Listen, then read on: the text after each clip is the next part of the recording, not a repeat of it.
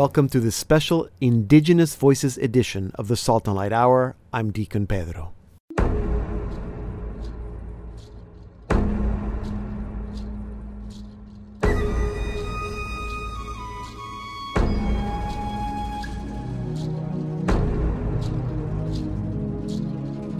Early in 2022, we started Indigenous Voices, a mini series within the Salt and Light Hour to help us get to listen to Indigenous people. As we speak with them and get to know their personal stories, we begin to learn about their culture, languages, beliefs, traditions, history, and spirituality. This, of course, is in the context of the journey towards healing and reconciliation, which received a huge boost this summer with the visit of Pope Francis to Canada. I have to point out, in case you're new to our show, that I am Catholic.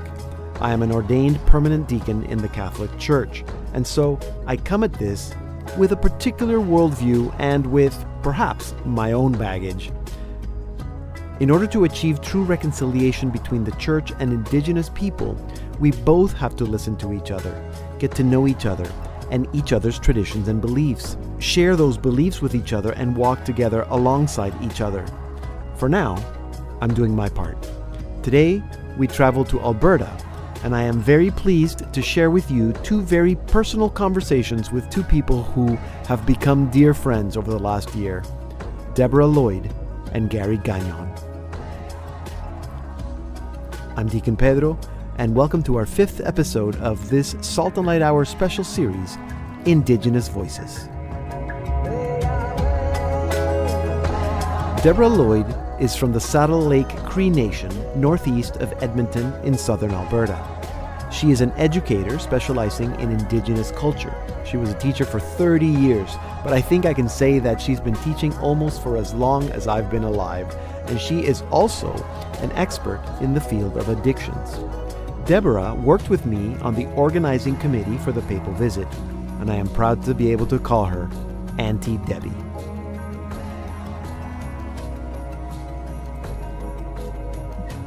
Hi, I'm Deborah Lloyd, and I have uh, spent most of my life in the field of addiction. I've been sober for almost 47 years, I think it is. And uh, I I started my life as a as an alcoholic young. I didn't drink very long. I was only uh, involved in the whole drinking process for about a year and a half, but I went at it hard and strong, and I knew uh, the path that a lot of my people had been on. So I recognized very early in my drinking that I was uh, headed down the wrong path, and I didn't want that path in my life. So I decided that I would uh, change my life, and I relied a lot on God for that change process. I joined Alcoholics Anonymous and uh, decided that I needed to work exclusively with uh, fellow alcoholics and uh, affecting change in that way. I decided that in order to be effective in in any kind of work that I wanted to do, I needed to get more education. So after I'd been sober for a number of years, I went back uh, into university and got a degree in education with a specialization in indigenous culture in uh, psychology and social studies. Okay, so can those I are my areas. can I interrupt? I'm so sorry to interrupt you because and you and I have had this conversation before, Auntie Debbie, and I'm always so so you've said a few things. You you said that you started drinking at a very young age. You didn't drink for very long, a year and a bit, but you knew right away that this was a problem because you went at it really hard. Can you tell us a little bit more about what how you ended up in that situation that you were drinking at such a young age and going at it so hard? Well, I started drinking when I was about 17. Uh, I left home when I was 17 to go and get a job so that I could help my parents. Um, I sent money home all the time, but it was a, a freedom that I had never ever had before, and it was I didn't know how to handle it. I was away from home. Uh, I was working at a job, waitressing. I was working from six in the morning till two in the afternoon. and then I got in with the wrong crowd and started partying after work. And then I found myself that I was, you know, I'd work from six until two, and then I'd go then partying party at for the rest and, and go to work, party all night, and go to work at five thirty in the morning. And it was a, it was a, a, an intense life that I couldn't keep up. Yeah, and was drinking had drinking been part of the the family experience that that was a normal thing that made sense to you, or was that? Yeah, not uh, not really in the no? sense that my father had sobered up when I was eight years old. He was an alcoholic. Okay. He was an alcoholic, and he sobered up when I was eight years old. So I really did not see a lot of drinking around home. But did you grow up? Did you grow up hearing that story? My, did you grow up hearing about that story about your dad? having sobered up or oh, definitely yeah, yeah so definitely. that was part of the culture so when so, you yeah my dad was an aa so so i heard i heard all the drunkalogs of all his friends yeah for many years so so i knew i knew the path that and the progression based on the stories of the old alcoholics that would come and visit my dad and help him stay sober right. if i went to went to an AA roundup or went to uh, uh, got caught in a meeting because uh, there was no babysitter kind of thing. Uh, then I was listening to this stuff all the time, right? So, so right. I knew I knew the path of the alcoholic. So basically, when I started drinking, I was educated, and uh, I knew the progression, so I could see that progressing very quickly right. for me. Yeah. So uh, and I knew I had this one little auntie who was a, a, really bad alcoholic. And at one point, someone said to me, Deb, you're getting just like Aunt Martha. And that was a showstopper for me. I yeah. did not want to end up like Aunt Martha, who ended up dying in the skids in Vancouver. So right. that was a wake up call for me.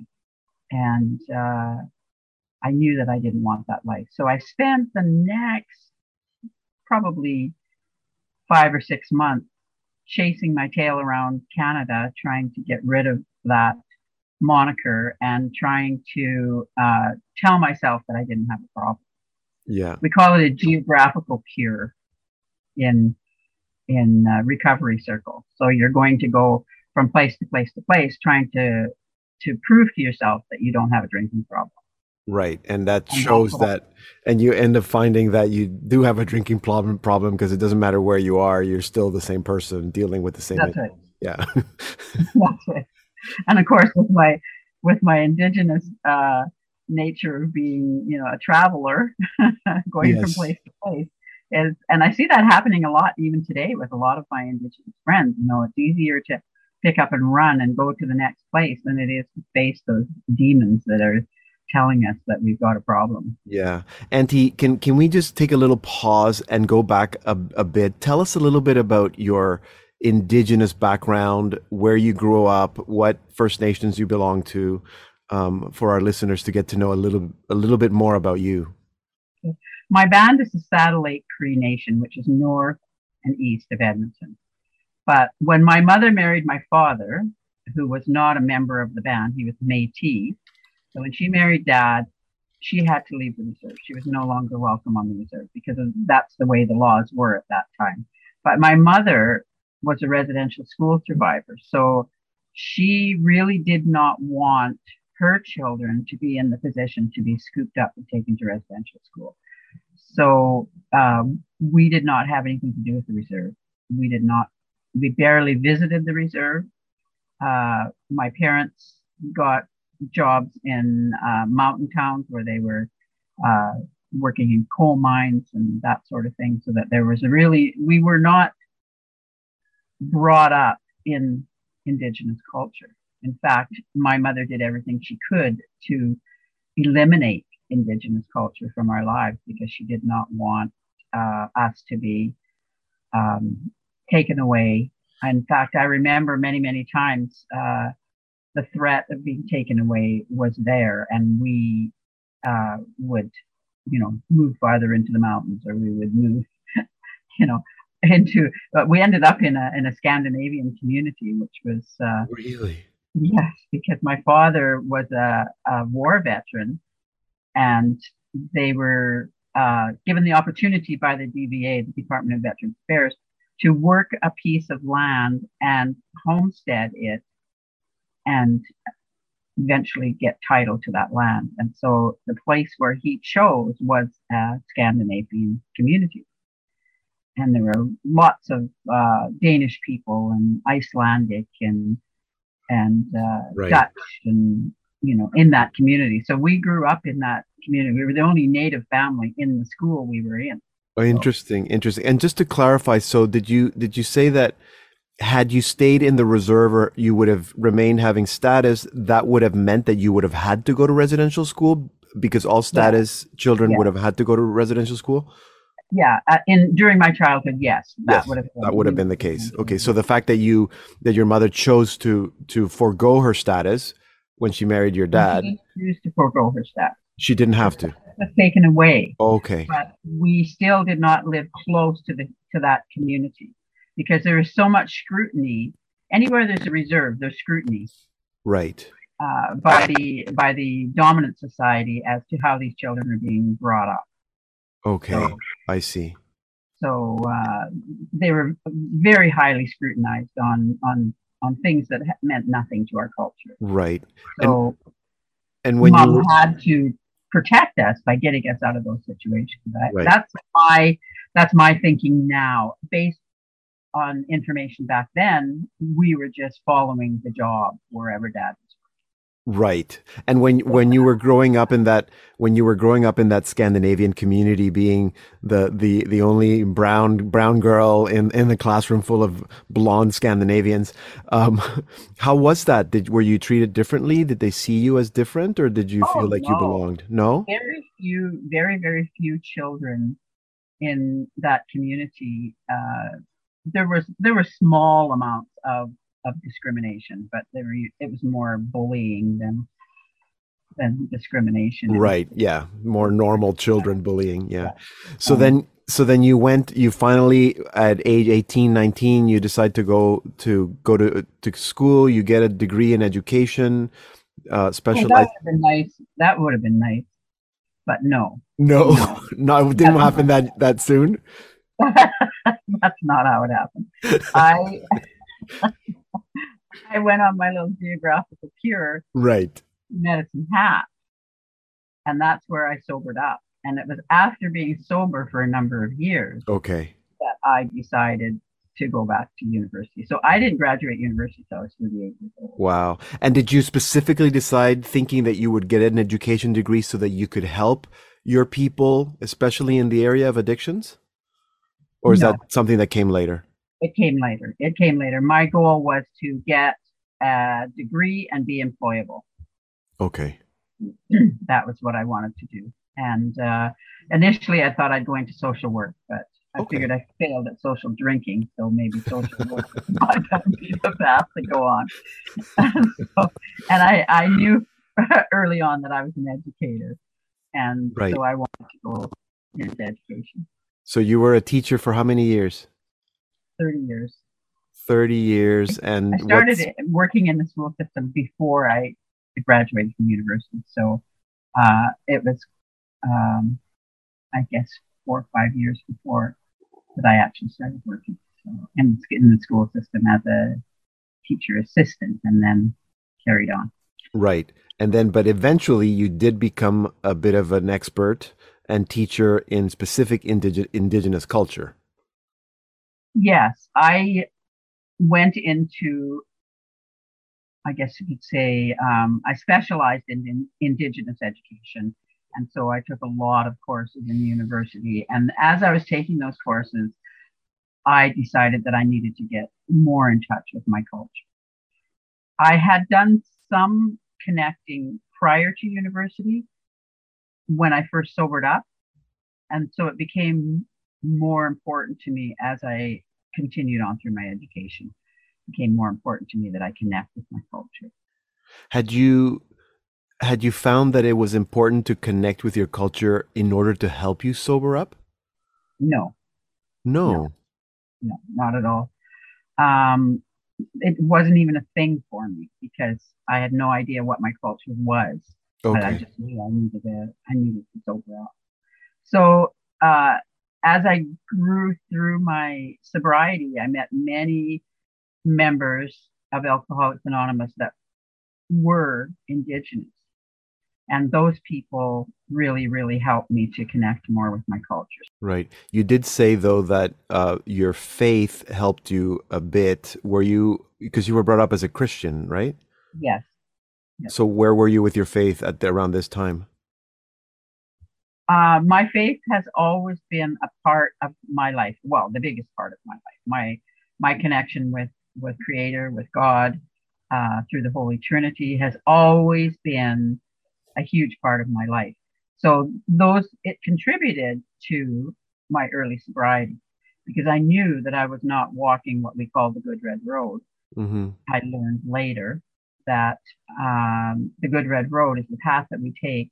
Some people call it the straight and narrow. Some people call it uh, following Jesus. Some people call it whatever they want to call it. But for me now, it resonates as following the Good Red Road so that uh, we know that we are uh, connected with the great creator of all things. That that is the most important thing in our lives is to connect with creator. So each day you start your day with a prayer. You start your day with uh, an understanding of where you stand on that good red road. Am I falling off the side? Am I am I uh, staying mm-hmm. on the path? Am I carrying the message of uh, good hope for the people? And now, do you see yourself more? I mean, a Christian or an indigenous spirituality? Do, do you see that those two are are There's work no well together? There's no separation. There's no separation. Uh, it's a it's a it's a Western European concept to cause that separation. It's the difference between linear thought versus circular thought, which is a whole nother conversation. Yes. Pedro, we could go into. But uh, I mean, that is that is what I teach now. Uh, I teach uh, linear thought versus circular thought and reconciling with the circle and reconciling with balance in our lives. and those yeah. are the most important yeah, it's interesting because I think you could argue that that concept of circular thought belongs in Christianity as well. It's just that it's not really taught. We don't really understand it the way indigenous people understand it. Exactly. Uh, to us as indigenous indigenous people, for me as an indigenous woman, it's inherent. It's something mm. that I was born with but could never recognize, and so I always had that feeling of being set apart. Um, that that uh, that feeling of anxious apartness is, is what I feel creates that addiction. Mm. So we go down right down to the basics and just bore down and get to the basics. And it's that feeling of anxious apartness that that begins that whole path of seeking something that will give us that immediate gratification. I found early that immediate gratification rests in the great creator of all things. So I was very, very fortunate uh, to recognize that at a young age. Is there something about because we hear we hear so much about how ad- addictions are are a, such a such a problem, much more so among First Nations uh, communities. Um, is there something cultural or maybe even uh, biological that makes indigenous people more susceptible to the addictions, or is it is it all just that trauma, the intergenerational trauma that has been passed down? I think it's a combination of many of those things, and like I say, that the question your questions are based on a lot on linear thought because that is that's the nature of the world today is to project in that linear construct. So so when you look at the question that you just asked me, there are so many parts that you can draw into your circle and and put into your circle so that you can process those things in a in a more gentle, more reconciling fashion. So you take you take the trauma, you take the cultural piece, you take the education piece, you take uh, the addiction piece, all of those things you have to bring into your circle and, and, and allow them to resonate within your heart and, and help you on that healing path. There's no one thing that is the cause of the addiction. I feel that when you when we're set into this world of linear thought as indigenous people, that feeling of anxious apartness is there from a very early age. Because I think about uh, where my problems really were memorable for me. And that's when I began in an education system that was based on lin- linear construct. Interesting. So you look at just the very physical structure of a school. Mm-hmm. There is not very many examples of circular thought in a square classroom with square desks that are set in rows that are yep. based on on uh, achievement that are based on competition that are based on all of these linear constructs. When you look mm-hmm. at even how we learn to read you're reading from left to right. You're adding up and down. You're at everything is a linear construct. So when you go into that that process as a circular thinker you have that anxious apartness. This is why so many of our students end up in special education because they cannot uh, do the interpretations from from circular thought to linear thought when the person that's teaching them is a linear thinker. Interesting. So, as an educator, how quickly did you figure that one out so that you could help your students? it took me a while. I had to I had to study circular thought.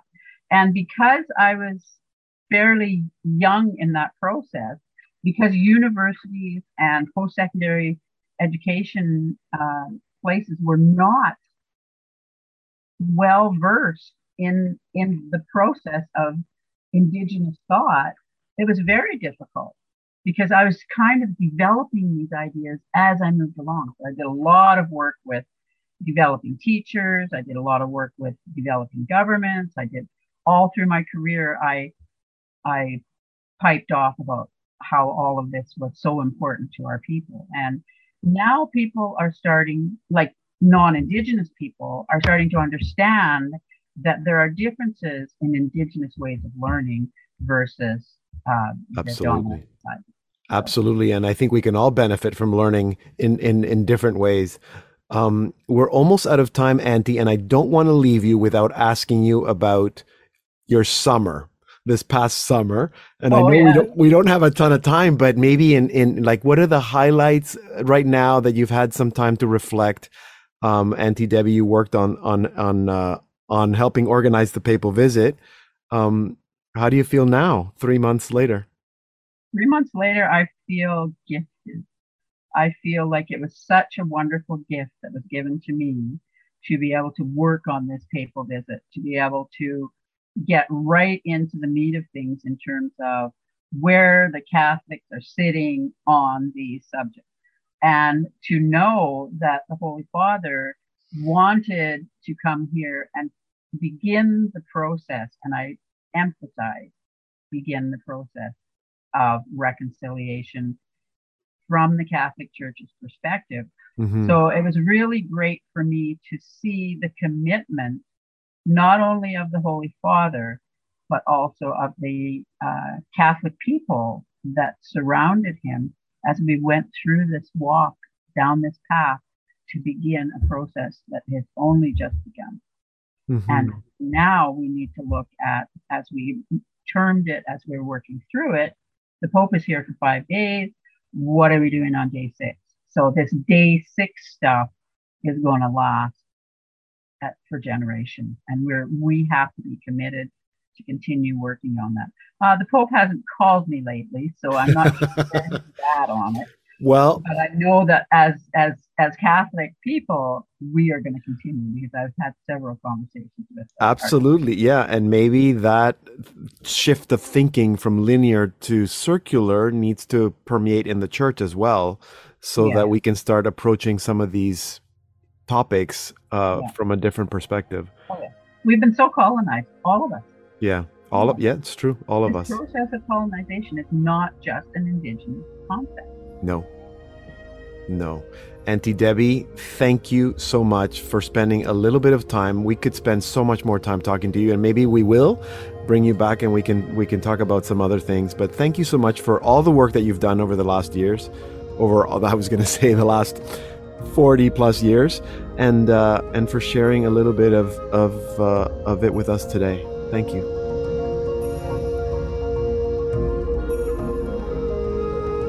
I do hope we can bring Auntie Debbie back to talk to us. It was a gift to be able to work with Deborah Lloyd, and I am proud to be able to call her Auntie. You may have missed a few things during our conversation. The first is that Auntie Debbie is not Catholic. She is a Christian, but not Catholic. You may also have missed what she means by what she calls anxious apartness. I didn't want to interrupt her, but after we stopped recording, we spoke about it a bit more. I can't say that I completely understand the concept of anxious apartness, except that I think that anyone who's experienced a traumatic separation, whether it's divorce or leaving home, refugees, can maybe have a sense of what she means. For Indigenous people, because of colonization, and in particular in Canada because of the residential school system, this is their normal state. And it's in that feeling of anxious apartness where the desire for instant gratification arises, and that leads to addictions. I am also intrigued by what Auntie Debbie said about the difference between our linear thinking and indigenous circular thought. This is something that I would love to get back to one day. Maybe an excuse to bring Auntie Debbie back on the show.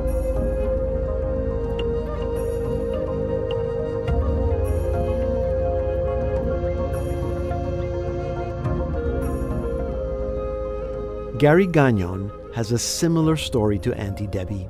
He is also an educator, although Gary did start out as a social worker. Gary is also in recovery. He comes from a long line of Alberta Metis from St. Albert, just outside of Edmonton. Even though he wasn't in the Papal Visit Planning Committee, he was very much involved in the organization of many of the events.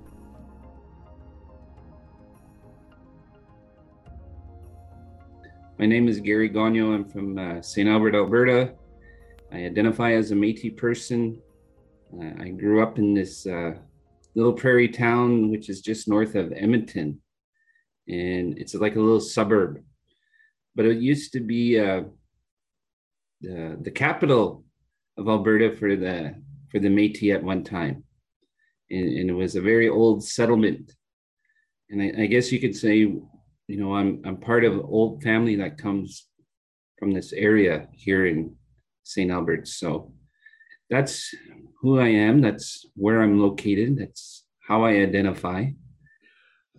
Um, uh, we we have spoken to other Métis people in this program before, and uh, I think that our listeners maybe have a little un- understanding of what that means. But in your words, um, how would you describe what uh, what it means to be Métis?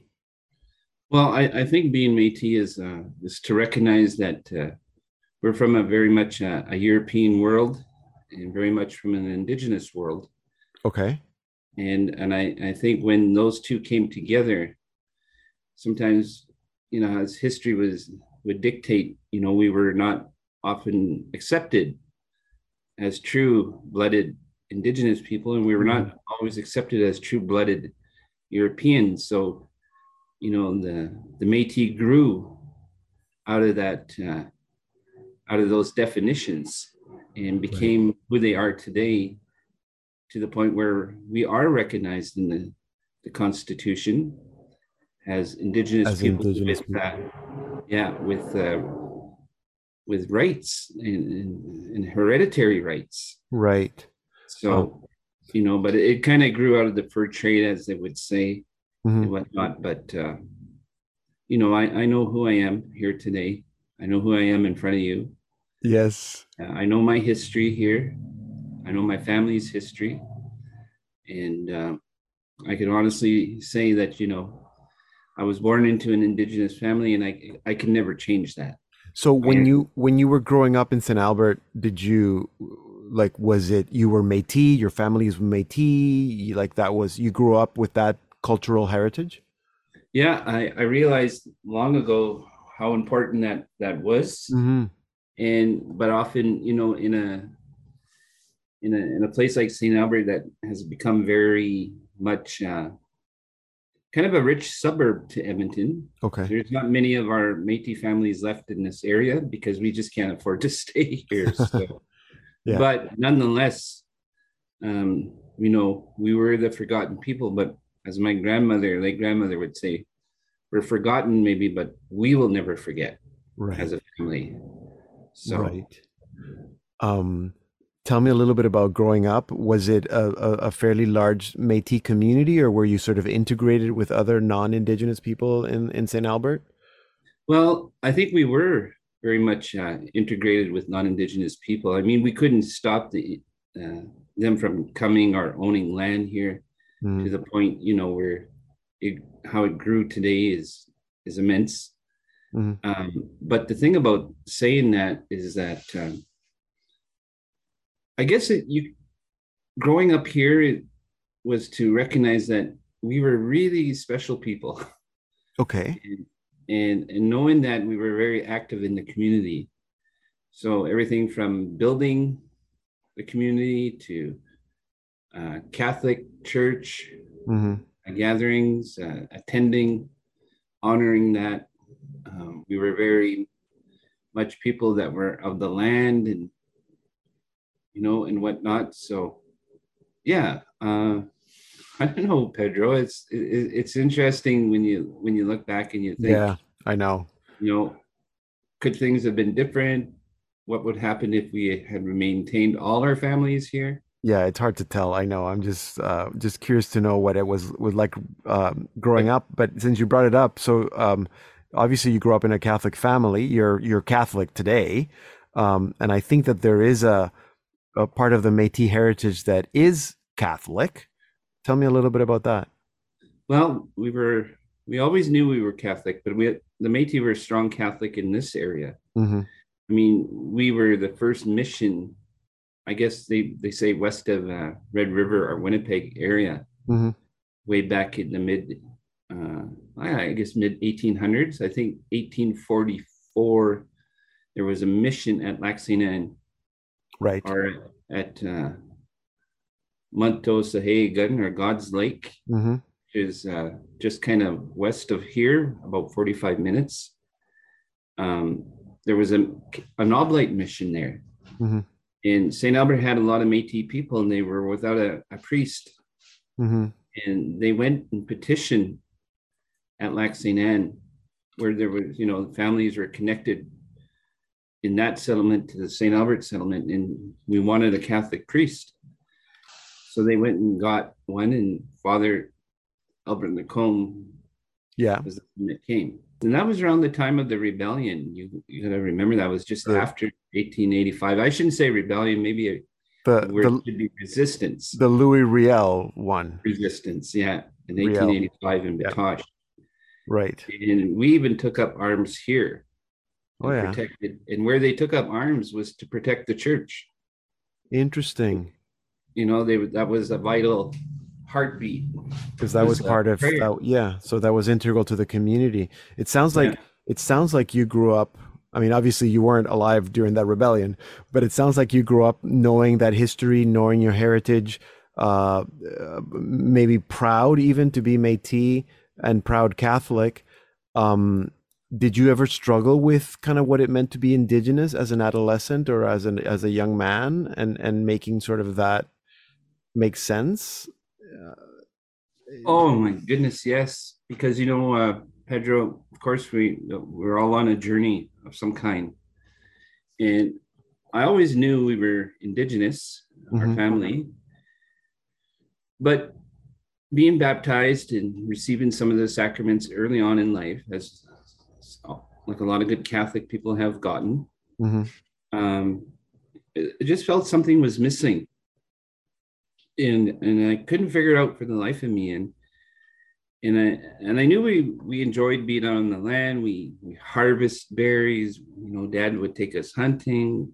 Uh, we would we just enjoyed that, but not really putting a finger on it and saying, you know, that was very much uh, the spirit of who we were as Indigenous people. Okay. Because you know we just honored the church, and you know, but my grandmother had the language, and my mom and dad kind of refused to talk the language, so we kind of I kind of lost that language. Okay. What? Sorry. What? La- what language did your grandmother speak? Cree. Okay, so they we, spoke. we didn't we didn't speak the Michif language here. Michif in she spoke Cree. Okay. You spoke Cree, or you spoke French, or you knew a little bit of French, or you Mhm. spoke English. So growing up, you know, there was a part of me that was missing something. And then I got into trouble as a teenager. My my road led to an old man that knew my late grandfather. They they were in the army together, and my dad took me to him. And I spent time with this elder, and his name was uh, Ed Belrose, and he was from Driftpile First Nations, which is just west of uh, hmm Slave Lake. And uh, it was him that really turned me around. And he said, You know, you have to acknowledge your Indigenous side Yeah. and acknowledge, and he used the word white. He said, Acknowledge the white side of you too. He said, Go to church if you wish, but also go and learn about your culture, Yeah. your language. Yeah. He said, Feel comfortable in that journey that's going to become Mhm. part of you. And today I'm, I'm at the point where, you know, I'm very much enculturated Yeah. You are. and, and I and I and I so love that. Yeah. I, I don't fight it anymore. I don't need to prove anything to anybody. I know my family doesn't need to prove anything to anybody. Yeah. Are who we are, whether we go to church or to an indigenous ceremony. hmm The the underlying thing that you know my grandparents taught us was just to have a good relationship with God. Right. So however we do that, I can't see how it harms us. hmm It can only strengthen us. Yeah. You know, and I think that's where I'm kind of at today. Yeah. So, And today you you mentioned you're an educate educator, but uh, how old were you when you decided I'm going to make a difference in the life of other kids? Well, you know, I had an expulsion from the school district here. I won't tell that story. So I ended up having to go to Edmonton because the school districts around here in St. Albert wouldn't take me. How old were you? When the expulsion happened, Yeah, oh, I don't know, about 16. like 16. Yeah. But I was already like uh, in some trouble. Okay. And, and and that's outside of school. And of course, it accumulated one night, and I did something, you know, I regret. And uh, Mm. so the expulsion happened and and even my mom was working for the school district at that time and Oh, she yeah. was she was the assistant to the superintendents as a as an administrator like a, a secretary Mhm. and i just totally embarrassed her and my family and and i knew i needed help and that's how i got to that old man when i was about 19 years old Mhm. and then i kind of he said you got to do something so i went and applied for the army Oh. And I was accepted into officer college. And like you know, I, my marks are good, and so I ended up doing uh, like I, I guess all the requirements, the mission requirements, and the final one I had to go do was a medical, and they found out I had a heart murmur, and they felt, and I was not accepted because they felt maybe under extreme duress I would faint and I'd jeopardize myself and everybody around me. And so that was kind of a, a hit. hmm Then I tried to, for the Edmonton City Police, and and same thing. They, you know, right away they I said I had a heart murmur, and they said, "Well, I don't know if you want to go further in your application. It'll, it's just going to be denied." So of course, you know, there was two heartbreaks there because you know I always wanted to defend people, and I wanted to hmm to do right that way. And so for about a year, I just took any job I could. And I'm in recovery at that time, being 19. And I In was recovery. start- Sorry, recovery uh, for for alcohol. for, no, just for Oh. an addiction, okay. and- which, uh, you know, I'm not going to get into it here, Okay. but just know that I'm in recovery hmm and for the last 37 years. So, Mhm. but anyway, um, yeah, so I was 19 and I, I just couldn't, I, I just didn't, I was just spinning my wheels. And finally, you know, about a year and a half later, I was pretty stable in my recovery as a young person. And I mean, 37 years ago, there wasn't too many people that were in recovery around here that were my age. Mm-hmm. And it finally dawned on me I, I should just go to university. Hmm. So I went and talked to the to the old man, you know, Ed, Eddie. And he said, Yeah, let's do it. He said, but you don't go to school here in Alberta. You you go outside the province. oh, pardon me. He said, you know, you know too many people here, and you're gonna get in trouble. Hmm. You're not gonna study, and you're not gonna, you know. So he he drove me to Regina, Wow. the U of R. We had a road trip together, and for social work, you had to do an interview Uh-huh. to get it as a requirement. So I, I got him, I got into the U of R as a social worker and, just kind of went from there and Mhm. came back with a piece of paper that said I could do all kinds of little social work things and whatnot. So Those were wise words from that elder. Um, and now, now it's funny because now you're, I'm not going to say you're old, but you, now you're the elder. Thanks. Now you're the elder giving that kind of advice know, to young I'm, people. Not an elder. People want to say that sometimes, and, and I just always. But you are. For a lot of the young people that you work with in schools, you are an elder. Well, I always tell them I'm just a helper. You know, I, um, I, I think when we met in Cornwall, Ontario, I, I shared that with you in the sense that, you know, there was a scripture reading from that one night there. It said, oh, it says, it's not so much to be served as to serve. Yes. And I've always been of service. I always believe in helping, and I've always paid it forward. For what I got today, I pay it forward. Yes. You you have been. and and, and I don't want to stop because Tell then us. A- yeah. Um. Tell us a little bit about the work that you do in the schools in in the Edmonton. well, I'm very much uh, uh, a person that will infuse the Indigenous culture and Catholic or catechesis teachings. Mhm. So I work in the religious ed classrooms or with this with the teachers, Mhm. especially when it comes to Indigenous spirituality or whatnot. And you know, so I'm a big promoter of uh, of that. Mhm. and you know so the use of uh, like for example sweetgrass in the school or you know for our indigenous students um, and then i would compare it to the like the church and the thurible and the incense that they use and that the two are very much the same thing Mhm.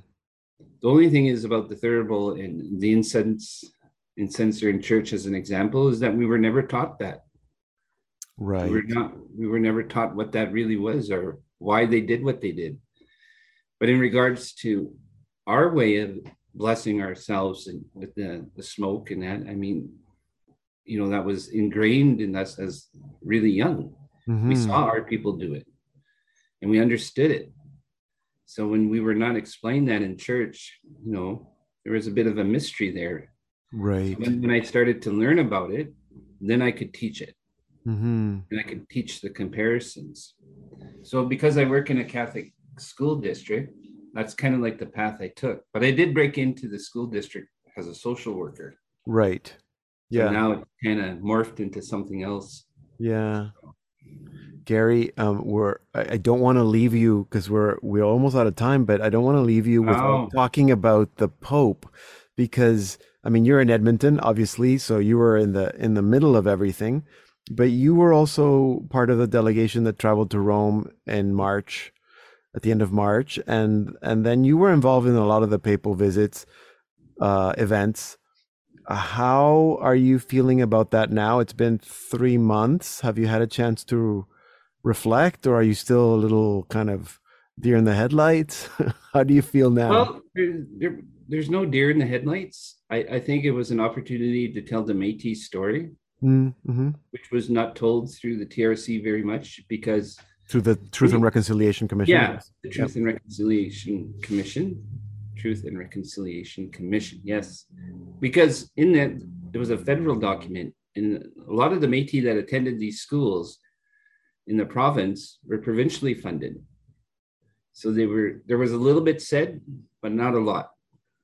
but I knew that if we went, we could tell that story to the Pope. But you mean to the Pope, Yes. to the Holy Father, not knowing, you know, the the reward that it would bring us, and that would him coming to a very historic Métis site in July, uh, a place that we've been gathering as Indigenous people long before the mission at a very sacred place, which is now called St. But it, before it was God's Lake. Yeah, and you already mentioned that how important that place was for the Métis people.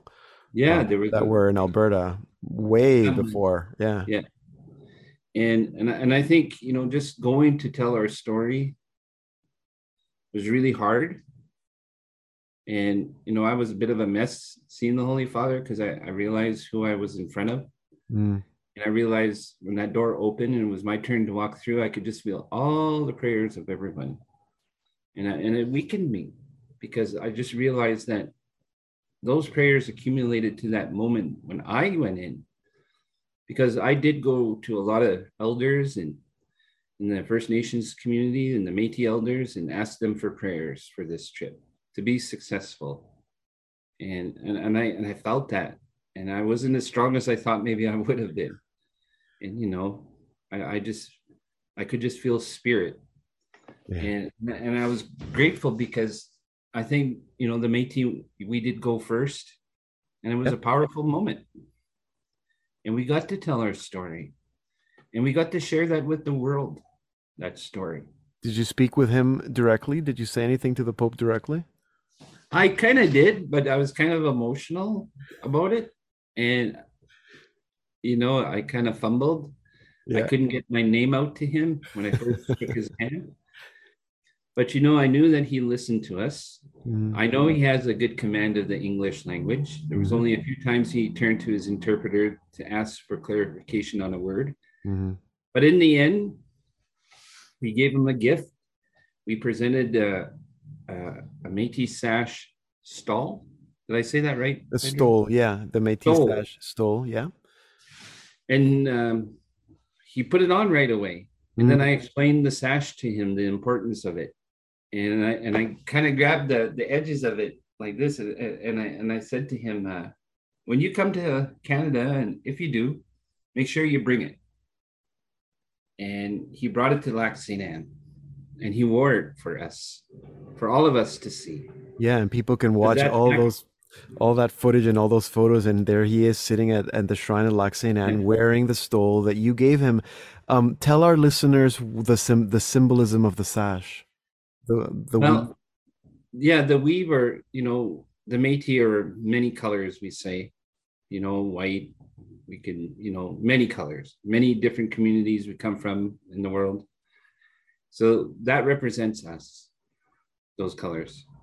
But when woven together, that represents the community. Mhm. The length of it is our nation, they say. One thread can be easily broken, and and, and you can do that. You can take on the fringe of a, a sash, you can just take one thread and pull it right apart, easy.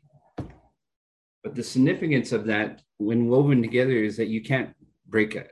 Mhm. So we were to be forever. And you know that's why you see that infinity sign has a representation in, of the Métis as a forever people.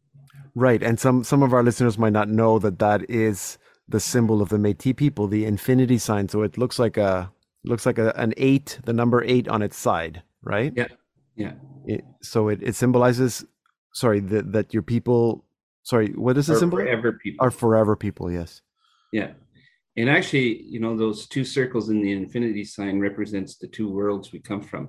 Mm, So the indigenous world and the European world. So, but me, just to go back to meeting the Holy Father, I mean, as a Catholic person, I guess there's no greater person that you could meet mm, here on earth is is the Holy Father. He is the vicar general to Jesus, and you know that wasn't lost on me because I grew up knowing you know my teachings from the Catholic Church. But as an Indigenous person, knowing that some of my own family were part of the day school uh, situation and whatnot, that was hard to, to kind of get that story out. um, you know, it was it was a little tough. Mm-hmm. So, but yeah, I, I mean, we got him here. The indigenous people, I truly know the indigenous people. It, we were the one that brought him here to Canada. He came for us, Mm-hmm. And he honored the call to action number fifty-eight, and that was to come to Canada, apologize on the land, to to the Inuit, to the First Nations, and to the Métis. And he did. He took that on his shoulders. He acknowledged a lot, and and I think you know, if you're if you're a person that understands healing or that are that you know you could be on that journey of healing. I mean, there there couldn't have been any greater moment to add to your healing than than those moments that he had spoke and places that he attended and the things that he shared and you know pedro you were part of you were a great part of that as well and you were had the inside workings too my friend Mm-hmm.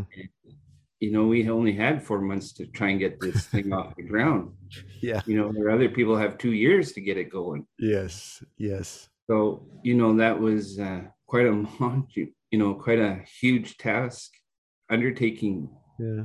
And we did it. Well, we did it together. We did it together.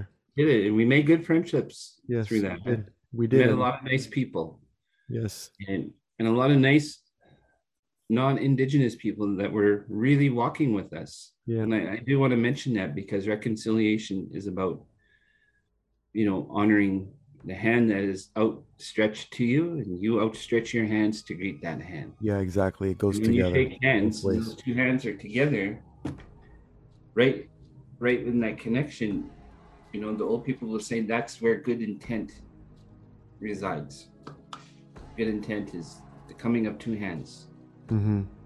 good intentions trust caring love you know all those values are into that friendship at Yeah. that point I think you know, had the Pope not come, we wouldn't be friends. So, thank the Pope. well i do thank the pope i, I thank him for because he came to lac and we also got the upgrades that we needed for that place and he got to wear your I- sash. and he got to wear the sash that audrey Poitras Yes. the, the leader of the Métis Nation of Alberta, just a great leader, a wonderful woman. And, you know, um, we got that made and he honored that and he honored us as Métis people. Yes. And, and I, when I saw, when I saw that he was putting that on, I just cried. I thought he didn't forget.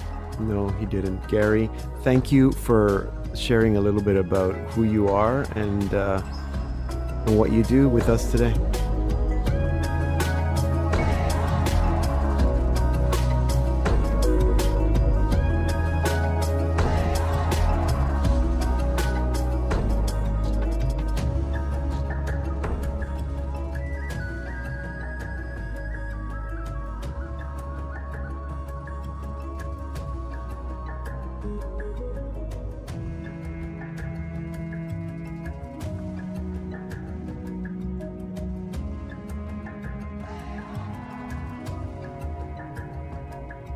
Speaking with Gary is also an inspiration. I have enjoyed working with him and getting to know him, and I'm glad that I can call him a friend. What he said about friendships at the end is so important. I don't think of us as walking together. We don't think that we have to make a point of listening to each other. We just call each other friends. And we are friends. This is likely the one thing that I have learned from being with Gary. Instead of making such an effort to walk together with Indigenous people, why don't we just be friends with them? Both Gary and Auntie Debbie have had a long and hard road of discovery and healing. They could have both taken different roads, but they didn't. Perhaps there's a little bit of God's grace in there. Instead, they are walking what Auntie Debbie calls the good red road and are living lives of wholeness and maybe even holiness. They have both influenced and been an inspiration to many young people, and I can say that I can count myself among those whom they have influenced and inspired. To learn more about all Indigenous issues, especially as they intersect with the Catholic Church, and for resources, you can visit our website, slmedia.org/healing. To listen to all our Salt and Light Hour programs, and especially to other Indigenous Voices episodes, visit us at slmedia.org/podcast. And to watch all the events of the Papal Visit to Canada and to read the Holy Father's addresses, go to slmedia.org/pope in Canada. I'm Deacon Pedro Thank you for listening to this special Indigenous Voices edition of the Salt and Light Hour.